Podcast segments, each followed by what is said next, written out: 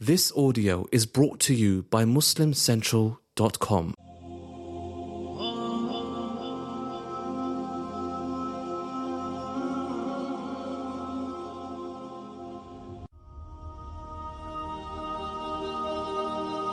بسم الله بسم الله الرحمن الرحيم الحمد لله والصلاة والسلام على رسول الله وعلى آله وصحبه أجمعين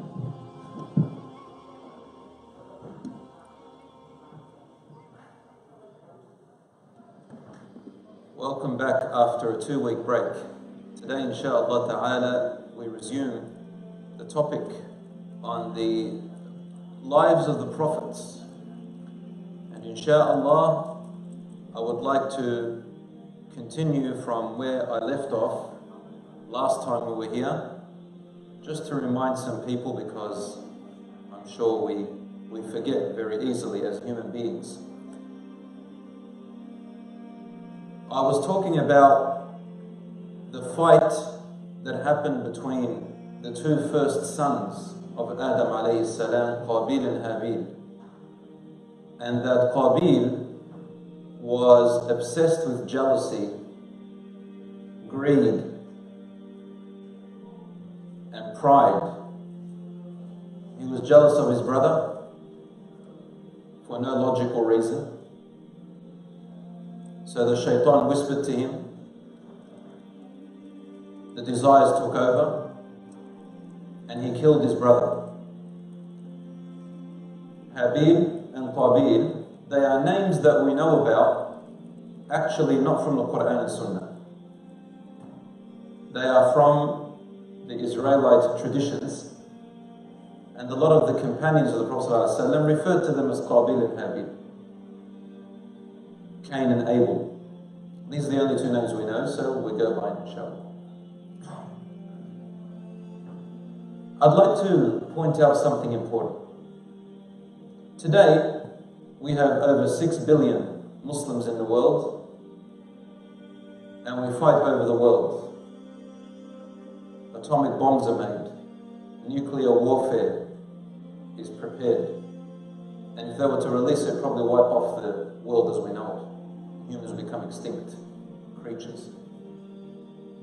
Qabil and Habil Adam alayhi salam, Hawa, and two daughters were the only ones that existed at the time when Qabil killed Habil in the entire world.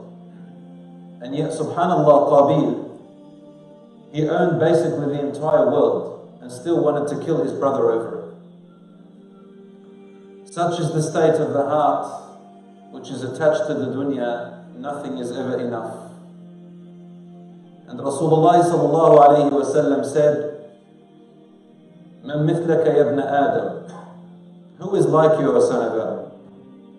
لو كان لابن آدم If the child of Adam لو كان له واد من ذهب If he were to have a valley full of gold لتمنى واديا آخر ثانيا He would have wished for a second valley full of gold and then a third and a fourth ولا يملأ فمه إلا التراب At the end of the day, nothing will fill his mouth more than soil. When we die, we go back to our graves, no one takes anything. My brothers and sisters in Islam, there's nothing wrong with enjoying the world, taking some of it, driving a nice car, wearing nice clothes, having a nice big house. Nothing wrong with that. But the problem is when the heart becomes attached to the dunya, where a person becomes, becomes obsessed and greedy, and something happens to their heart. They become competitive for the world, jealous for the world, pride, greedy, two faced, grovel over the world. So be careful, my brothers and sisters, from the world entering your heart. For Rasulullah told us, it is not poverty which I fear upon you. This hadith is a Muslim. It is not poverty that I fear upon my ummah, but I fear upon you that the world enters your heart. So the world, we think about it, but it doesn't have to enter our heart. It takes over our faith. فَتَنَافَسُوهَا تتنافل, you will, you will compete over it as those before you nations who competed over it, فَأَهْلَكَتْهُمْ The dunya destroyed them. So the problem is when it enters the heart and changes your whole character to something evil. That's when we have a problem. But there's no problem, as I said, in enjoying the world so long as you thank Allah subhanahu wa ta'ala in your actions, not just by word. I thank Allah night and day, we say. But in our actions, we still give donations. We still look after people. We still are generous. We still give our sadaqah. We still give from our time to others who are in need. We still think about our families and our friends and our parents that they have a right to that wealth. We still do not think we are superior to others by the amount of gold or money that we have, cars that we drive.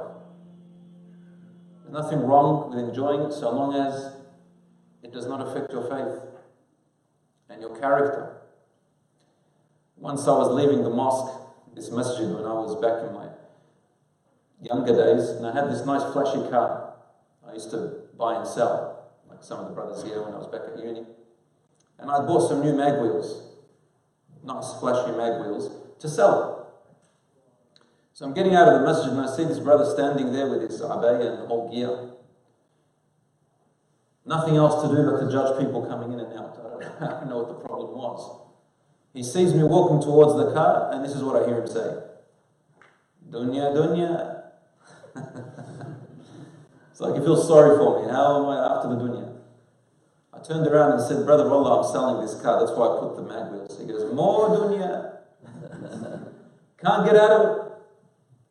My brother and sisters, nothing wrong with that. So long as your intentions are right, your character stays the same. We're not people who are sent to judge others. Right? We should be, feel happy when people have something nice, genuinely. My brothers and sisters in Islam, so Qabil killed his brother Habil, and Habil's attitude towards his brother wanting to kill him was this. He said, لَإِن بَسَطَّ إِلَيَّ يَدَكَ لِتَقْتُلَنِي If you, my brother, want to extend your arm out for no other reason except to use it to kill me, you want to use these hands which Allah created to do good, but instead you want to use them to murder me, مَا أَنَا بِبَاسِطٍ يَدِيَ إِلَيْكَ لِأَقْتُلَكَ I am not going to choose to use my hands to kill you. Of course, he was defending himself, but if his brother stopped, he will not kill him. He will not take his revenge. He will not try to get him before he gets him. You understand what I'm saying?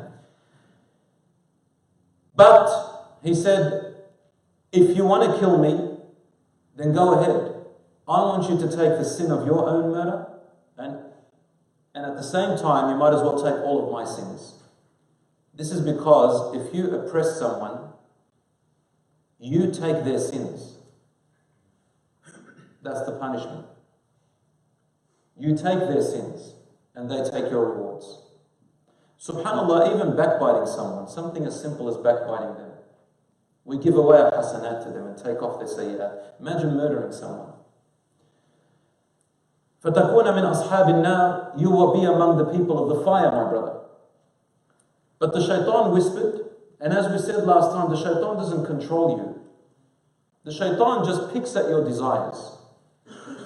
Any person can be a shaitan. You can never blame the shaitan but yourself. A human being can be a shaitan when your friend tells you to do the wrong thing. Peer pressure to smoke, peer pressure to take drugs, peer pressure to steal, peer pressure to bully, peer pressure. You are the only one who's responsible for your action. But obviously, the person who's pushed you to it also carries some of the sin. But you're not off the hook.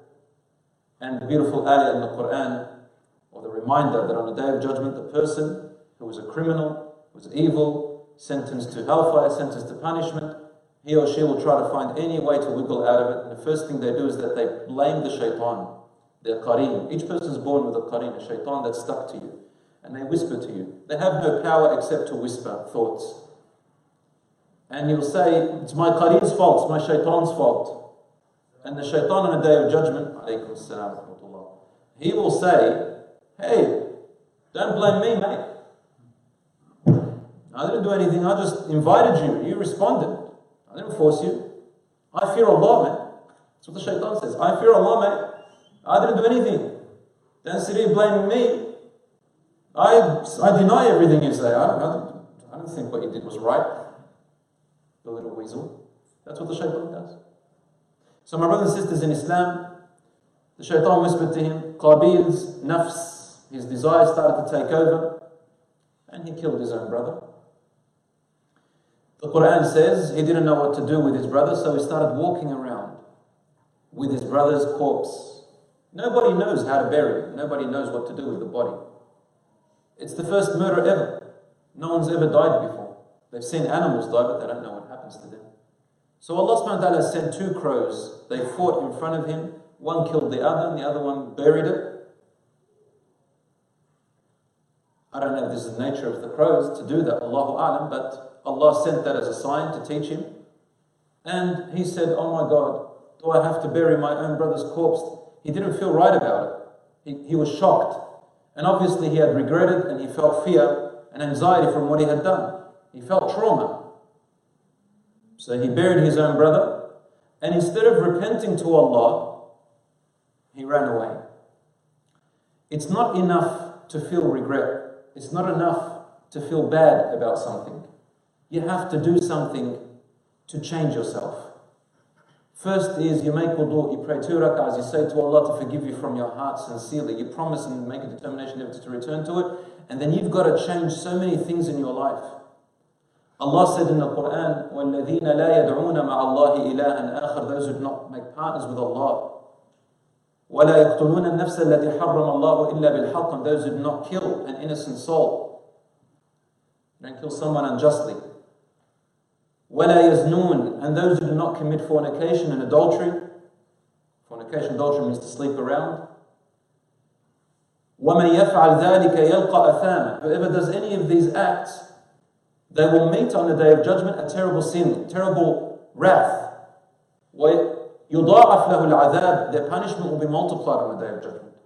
وَيَخْلُدْ فِيهِ مُهَانًا And they will be placed in hellfire humiliated. إِلَّا مَنْ تَابَ Except whoever repents. وَآمَن And renews their faith, changes their character, changes their intentions, their makeup on the inside, works on themselves to change. وَعَمِلَ عَمَلًا صَالِحًا And then starts to change their life into actions opposite to what they used to do, to good actions, righteous actions. Consistently, changing your whole life. فَأُولَٰئِكَ يُبَدِّلُ اللَّهُ سَيِّئَاتِهِمْ حَسَنَاتٍ These types of people, Allah will change their sins into good deeds. وَكَانَ اللَّهُ غَفُورًا رَحِيمًا Allah is always forgiving, most merciful. But Qabil did not repent. He ran away, he took his woman, and he went to live in the flat land. Because there's mountains and flat land. Adam alayhi salam was living close to the mountains, rugged mountains. And Qabil went away into the city. So, compared to today, we'd say city life. Amazing. City life and how, what city life carries. We all know that. The further away you go away from it, the more peace you feel, the more closer to Allah you feel, the more reflection you have. Amazing. The more away from all the hustle and bustle and all the haram that you are. SubhanAllah. To be in the city, it's a great challenge with your faith. Great challenge. And we have to. But there is the reward. The reward is depending on how much you pass in your challenges. So Qabil goes into the city, into the land, and starts to give birth after birth after birth with his wife, and he starts to grow a whole new nation of his own. Instead of teaching them righteousness, all he knows is wrong. When you do not repent from your sins, you get guilt. If you don't look after that guilt, you want to survive. You can't keep living with that guilt, so you've got to do something about it. You've got two ways. Either you continue with that guilt doing the same bad actions because you can't survive any other way, or you change your life around and you admit your fault and change. These are two ways that you can survive. The first way is not really surviving, you're still going down the wrong track, doing more and more wrong. And when you keep doing that after the guilt, you start to develop a character, an identity. You say to yourself, I am a bad person. And that's why, for example, if the first time you take drugs, then you start dealing in drugs, then You get used to it, become immune to it, and it becomes very normal. And then you think, I can survive that way. It's the only way I'm going to survive. You keep going with your sin until it kills you. So Qabil kept going with that. Sins after sins. After. The, good, the, the amazing thing about Qabil is that he never made partners with Allah. And he never taught his children to worship anyone beside Allah. There was no shirk. It was always tawheed. Tawheed was so strong that no shirk was done in his entire lifetime. Adam alayhi stayed near the mountains. And subhanAllah, Allah subhanahu wa ta'ala sent down a verse in the Quran to the children of Israel later on as a result of what Qabil did, reminiscing on that, saying, Min ajli because of that, the first sin that was done of murder, we have written upon the children of Israel that whoever kills one soul, it's as if they've killed all of mankind. And whoever, whoever saves a soul is as if they've saved all of mankind. Brothers and sisters in Islam, in the hadith which is in Bukhari and Muslim, the Prophet ﷺ said, No murder happens. No murder happens. No person who is killed unjustly, except that a portion of that murder, of the sin of that murder, will go onto Qabil because he is the first one to start. The Prophet ﷺ said to the son of Adam, who is Qabil, because he is the first one that started it. Which brings to light an important hadith from the Prophet ﷺ, which is authentic in Sahih Muslim and others. He said, Man sanna sunnatan hasana. It's important for us. Whoever starts a good act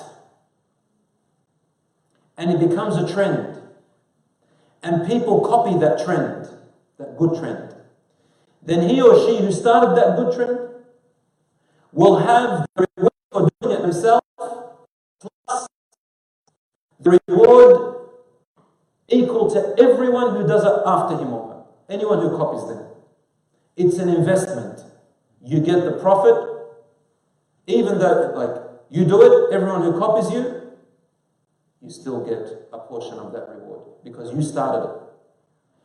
And the hadith also says, وَمَنْ اسْتَنَّ سُنَّةً سَيِّئَةً Whoever starts off a trend of something bad, they will have that sin and they will also have the portion of, the, of the sin of everyone who copies them in that trend.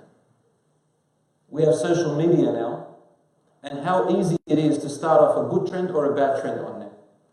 Unfortunately, the bad trend seems to overcome the good trend. And when people see, they do. And the more they see people doing, the more they feel less ashamed of doing the wrong. Because they think everyone does it. And that's the nature of the human being. For this reason, brothers and sisters, especially the young people I'm talking to, the Prophet ﷺ was not saying the following words just like that. He said, If you do a sin in secret, it's a sin, but at least it's between you and Allah. You can still work on improving it yourself and, and changing.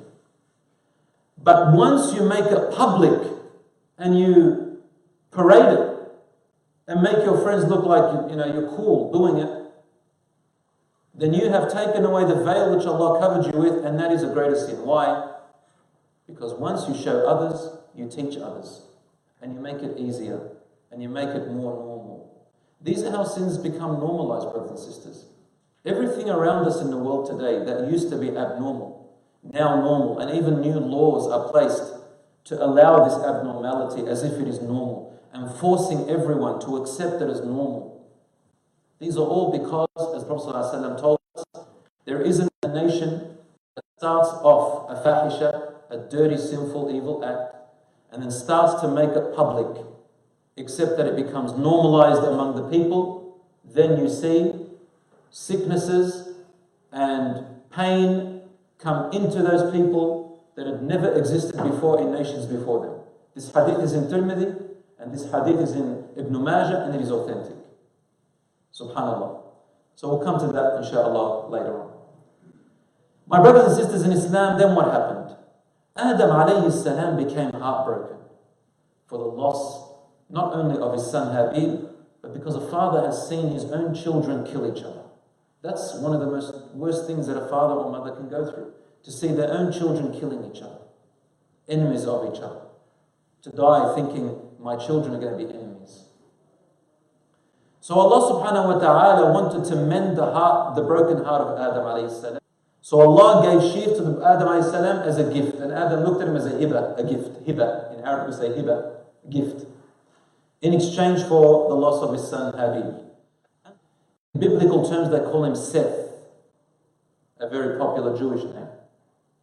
And this name is very popular in Babylonia. Even till today, some Iraqi sects, they call themselves the uh, the Sabians. They believe in some of the prophets. They have Tawheed, apparently. But they swear oath by Sheath. And this particular people, they still exist somewhat today, um, they believe that human beings came essentially uh, from the essence of God. And that's why you see movies where they depict human gods, like people that look, that they say half God, half human. Came from Iraq, from Babylonia, these ideas. Imagination. And Allah made Sheath a prophet, not a messenger, a prophet, something a little bit lesser in rank. And Adam salam taught Sheath nearly everything he knew. He didn't teach him everything he knew because Allah is the one that taught Adam salam. No one can be as knowledgeable as Adam salam, but he taught his son Sheath as much as he can. And Sheath became a prophet. And subhanAllah, Allah subhanahu wa ta'ala in the Sahih Hadith, in the Sahih Hadith, which is in Bukhari, he said that Allah subhanahu wa ta'ala sent down 103 scrolls, different to the Bible and the, the Quran and the Torah and Injil, and got their scrolls, suhuf, scrolls. He sent down 103. 50 of these scrolls were sent to this prophet Sheath. Why? Because it was in the, in the beginning of mankind, in the beginning of the world. Many advices, many uh, guidance had to be given to start off strongly. And so Sheath began, what did these scrolls have? They had lots of wisdoms about character building, behavior, manners, etiquettes. Uh, not much about worshipping Allah because that was established. But all that other stuff that makes you a better human being. And these were full of wisdoms. Among these wisdoms were make an hour for your Lord, sorry, uh, make a time for your Lord in during the day. Like stay, like take an hour off and sit pondering and reflecting upon Allah's creation. That is ibadah in itself, which is a sunnah that has been forgotten today. So these are wisdoms and words that Sheath used to teach the people very strongly.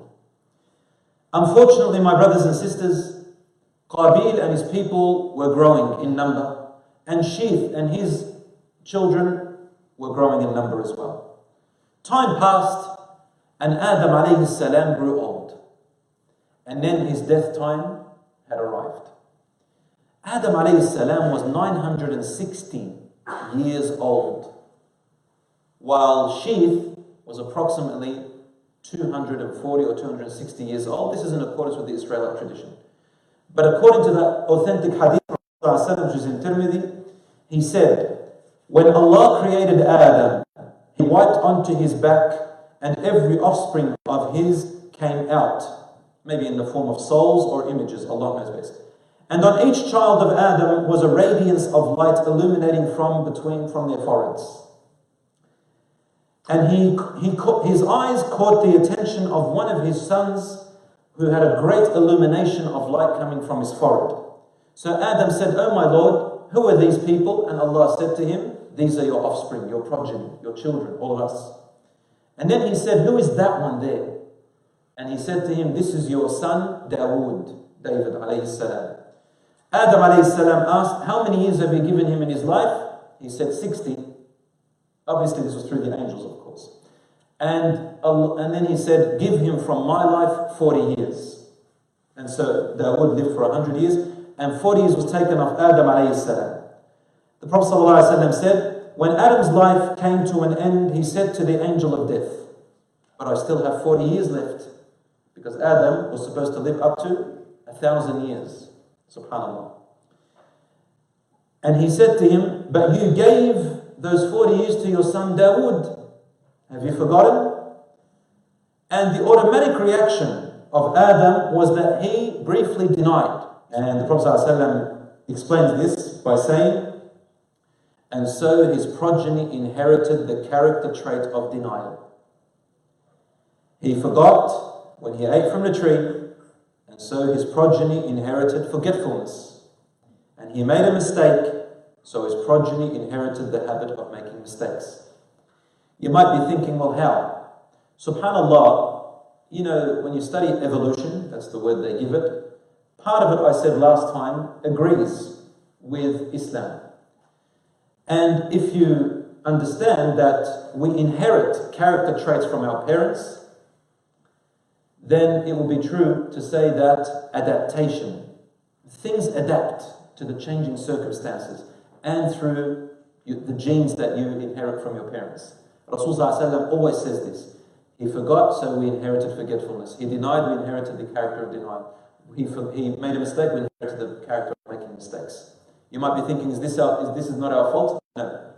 It's, it's not that. The fact that you make mistakes in denial, this is part of Allah subhanahu wa qadr, that this has to be. Is the way He created the humans to be. This is a test for us. Can we overcome it? Yes. Can you overcome complete forgetfulness? No. Can you overcome mistaking? No. Can you overcome the immediate reaction of denying something because you forgot? No. This is natural. And Allah subhanahu will not hold us accountable for the things we forget or we make a mistake on.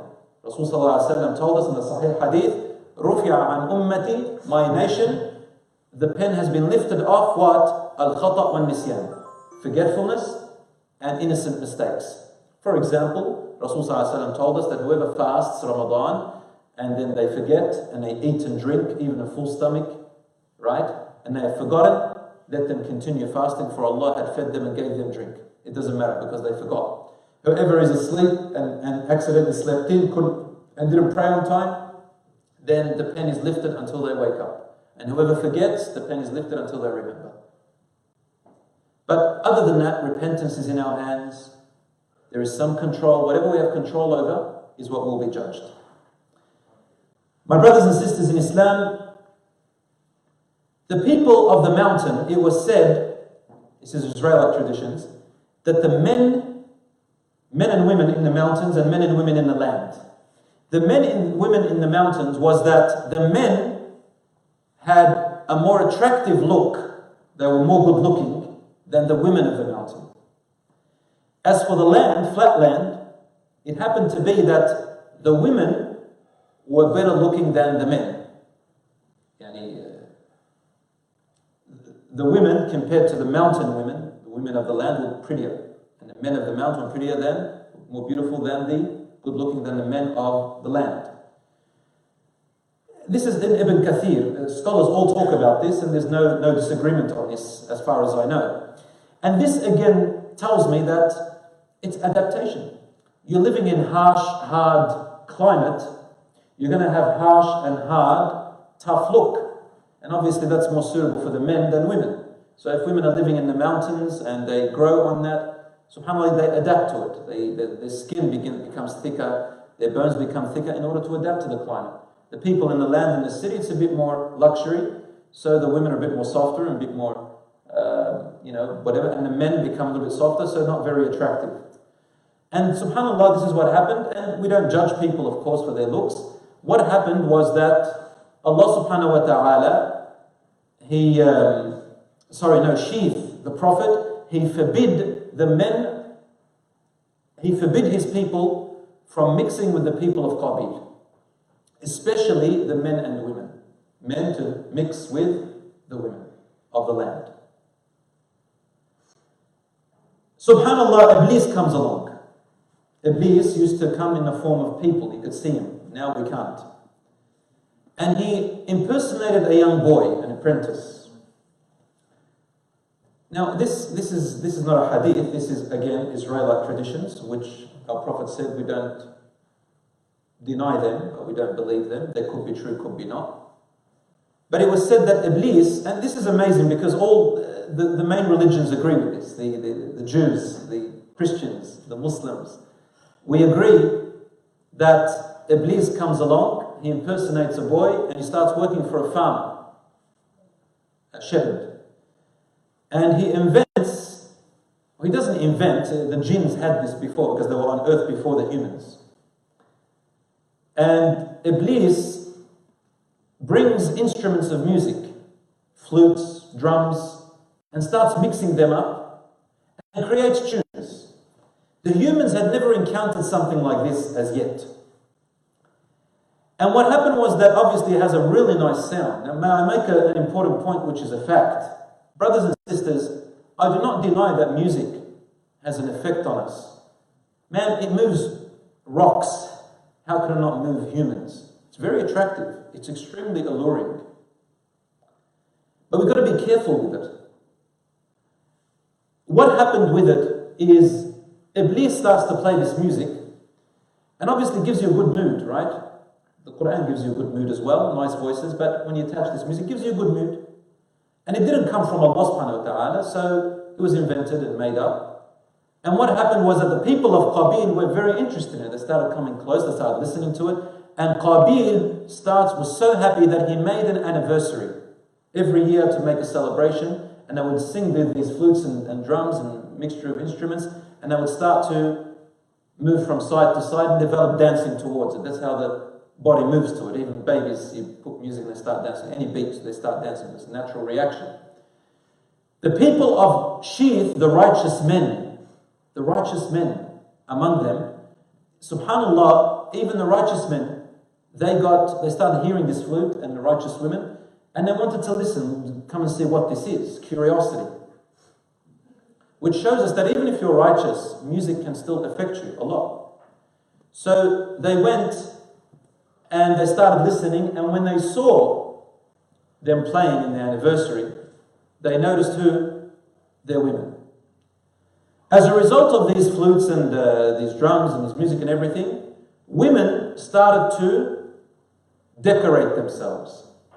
And that was the first recorded time in history, and this is based on a hadith as well, that tabarruj happened. The word tabarruj is in the Quran, وَلَا يَتَبَرَّجْنَا وَلَا تَبَرَّجْنَ تَبَرُّجُ الْجَاهِلِيَّةِ الْأُولَى Allah says, O women, do not talk to the Prophet's wives and the wives of believers, the believing women, do not go into tabarruj. Don't start to take off your clothes and you know decorate yourselves in public, right, in such a form.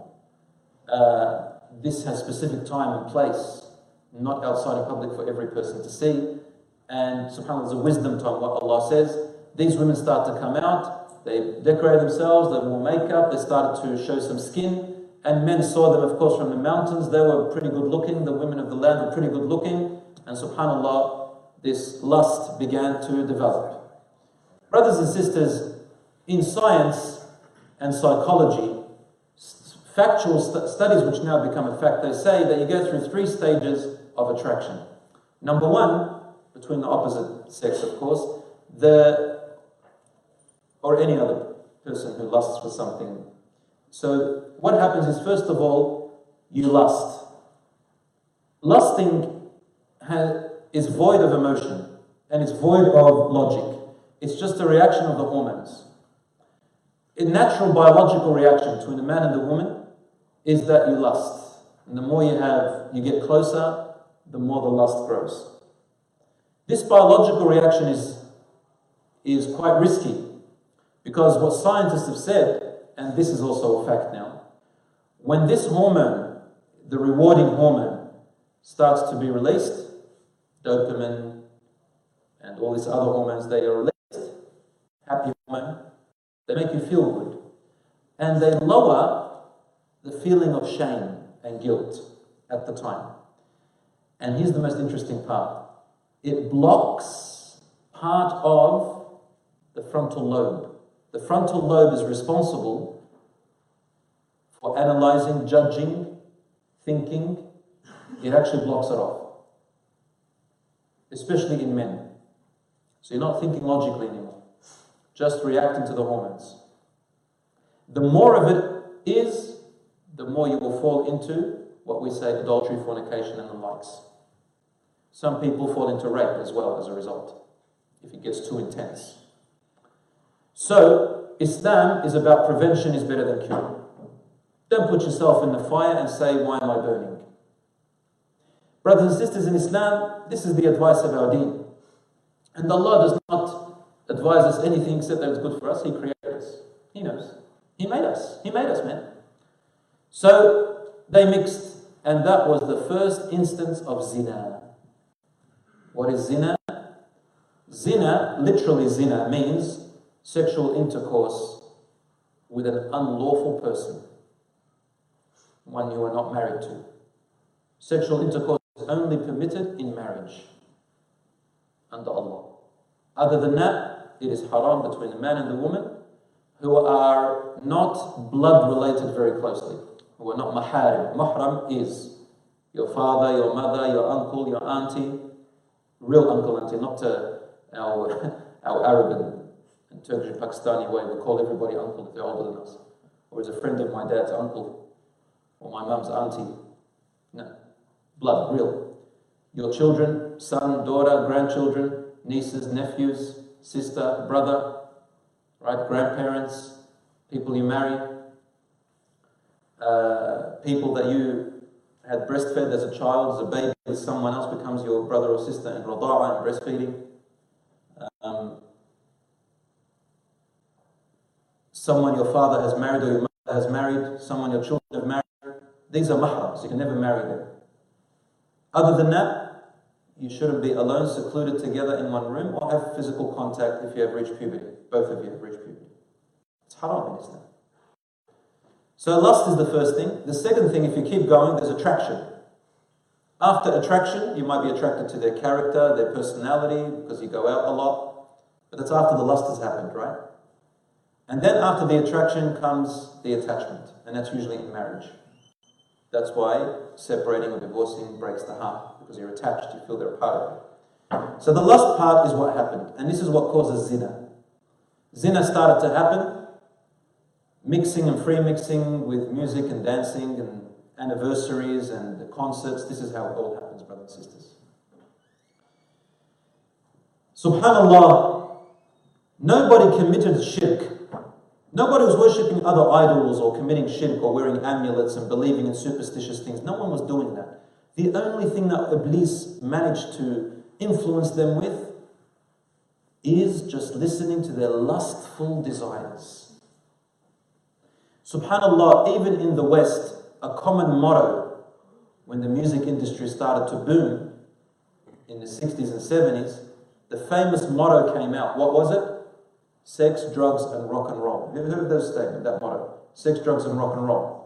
Became bigger. Now you don't need to say it because everybody, it's so normal to everyone. Sex, drug, and rock and roll were the three elements of happiness, celebration, excitement, partying, uh, enjoying life. Sex, drugs, and rock and roll. Subhanallah, these are the three things that first began in corrupting mankind in the time of Adam, alayhi salam, Sheath. See, the shaitan, if you're worshipping Allah alone, you're praying in the masjid, you're fasting, you love Allah, you worship Allah, the heart, your Islam is in your heart, that's all good. But you see, the shaitan is smarter than what you think. He knows that you, you know, you're not going to straight away go and commit shirk. You're not even going to drink alcohol first. You're not going to take drugs first. You're not going to steal. You're not going to murder first. You know, you're too strong for that if you're close to Allah. But there is a side that is the weakest point, and that is lust and desires. That's why the Prophet ﷺ, he said, no man and woman who are not lawful for each other are alone together, secluded in a closed room, except the shaitan is their third. And the interesting thing is that Prophet ﷺ did not differentiate, he didn't isolate the religious person from the non religious. Why? Because it's a human nature to biologically react with lust. It's normal. It's like when you're hungry. The hungrier you get, the more you want to eat. The thirstier you get, the more you want to drink. The closer you are to each other, the more you want to serve that desire. It's a natural reaction. Islam found an alternative, which is marriage. Otherwise, be patient. Some of us have to fast till death, maybe. I don't know, you know, fasting till death, we can't get married. I'm just joking. And how do I go from serious to joke? Unbelievable. So we'll get back to seriousness. So the the, the lust and the desire start, no matter how religious you are. Even Muhammad, the Prophet, the most pure of people on the face of the earth, was never secluded with a woman on his own. His wife Aisha used to say, Wallahi, I never saw the Prophet, or she even said, the Prophet's hand never touched the hand of another woman even the hand of a woman who was not lawful to him. So, my brothers and sisters in Islam, this is not something that we can say, I can handle it, you know, I'm not doing anything wrong. It just develops by itself, and before you know it, you think, How did I get here? We all know what we're talking about. You understand what I mean. Some people, they want to marry someone, and what happens is that we, we, we start to meet them in secret, we start opening up communication on social media, all in the name of good intentions. I'm going to marry you. You see, sometimes a sister maybe may fall prey to that. I hear it again and again. The man says nice words to her. Oh, I've never seen, never heard someone talk to me like that in a very long time. He covered me with a blanket. He bought me a drink. Oh my God, he was so nice to my kids. You know, subhanAllah, shaitan comes in and says to you, oh, here comes the man of your dreams. I don't know what it is. This is the biggest trick of the, you know, oldest trick in the book. The man may be lying just to reach something he wants. Maybe the man is honest. Maybe you're honest. But the ends don't justify the means. Wrong ends. You want to get married to someone, then do it the right way. I know people who started off in the wrong way, and what happens is they get married, and as they get more religious and nice with each other, and everyone gets used to each other, subhanAllah, when they have fights, they remind each other how bad they were for going out with them. Say, well, what about you? You went out with me. What about you? You did the same thing. They start blaming each other, subhanAllah. Rasul what Allah tells us in the Quran, the best of friends in this world will be enemies on the day of judgment. They'll be blaming each other. Say, so, yeah, you, why didn't you stop me?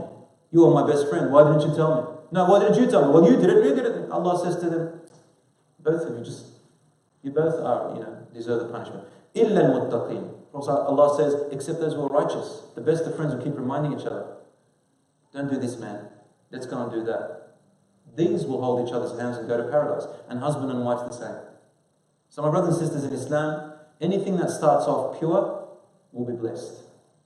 And anything that starts off impure is not going to be blessed unless there is sincere repentance. Sincere repentance mutually from both. And tawbah, repentance, wipes away all sins that were before. Rasul said, Whoever repents from a sin, it's as if they had no sin. And a person converts to Islam, they start off the same way they were born from their mother. Islam Islam covers away all the sins of the past. So repent, my dear brothers and sisters, and start off your actions pure, for everything pure is blessed. Finally, brothers and sisters, I'll just end it with this one. Sheath couldn't handle, he couldn't, like people were moving towards Qabil, and Qabil's people were increasing. Habil, uh, Sheath's people were decreasing because of lust and desires. And Qabil's people started the act of murder afterwards. So, from jealousy came murder, from murder, it became a norm, to the music world, to the free mixing, to the zina, and the killing. All of it come in the package. For those who don't fear Allah subhanahu wa ta'ala. Sheath then died, and Allah subhanahu wa ta'ala sent another prophet who existed at the time of Adam he was born at the time of Adam alayhi salam, in the last 120 years of Adam's life. Guess who? Prophet Idris. Idris in biblical terms is Enoch. But he was the prophet, he was of a higher rank. He was a, Rasul, a messenger of Allah, and he came with new Sharia. Sharia means a new law. And in his Sharia, he was the first to declare jihad. Jihad, a military uh, strategy to fight off corruption. Because the people of Qabil were now killing. And the way to stop it and return people back to peace and justice and harmony between each other, she tried the peaceful way, it wasn't working. So then it was required that they may have to take up arms. And so they did. Against the people of Qabil and that stopped corruption from happening. So jihad is misunderstood these days. Jihad is a military battle in order to stop fighting. You fight to stop fighting. There's good violence and bad violence. Good hatred, bad hatred. Good love, bad love. Good violence is the violence that stops bad violence. Good hatred is the hatred that hates hatred, hates bad things. We have to hate. We have to hate murder.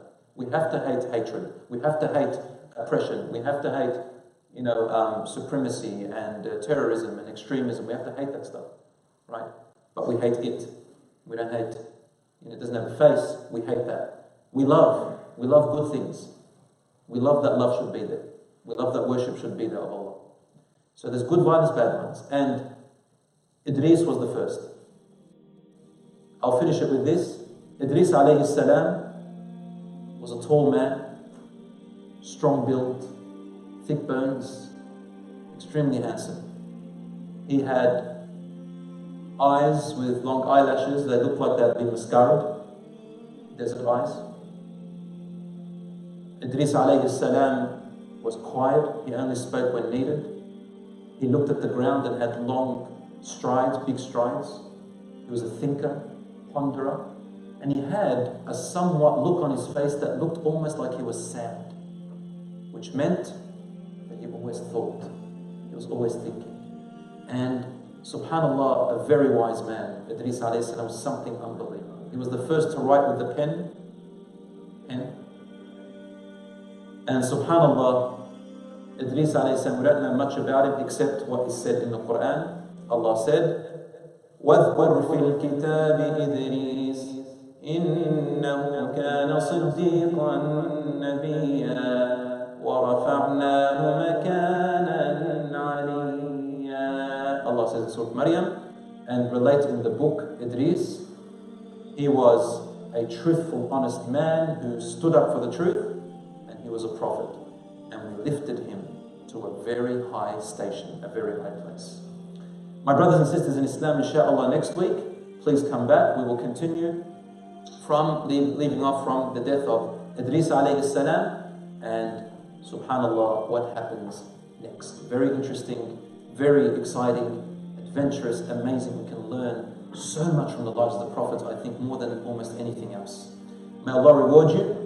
I thank Allah subhanahu wa ta'ala giving us this opportunity to learn. Wa sallallahu ala Muhammad wa ala alihi wa sahbihi ajma'in. Wassalamu alaikum wa rahmatullahi wa barakatuh.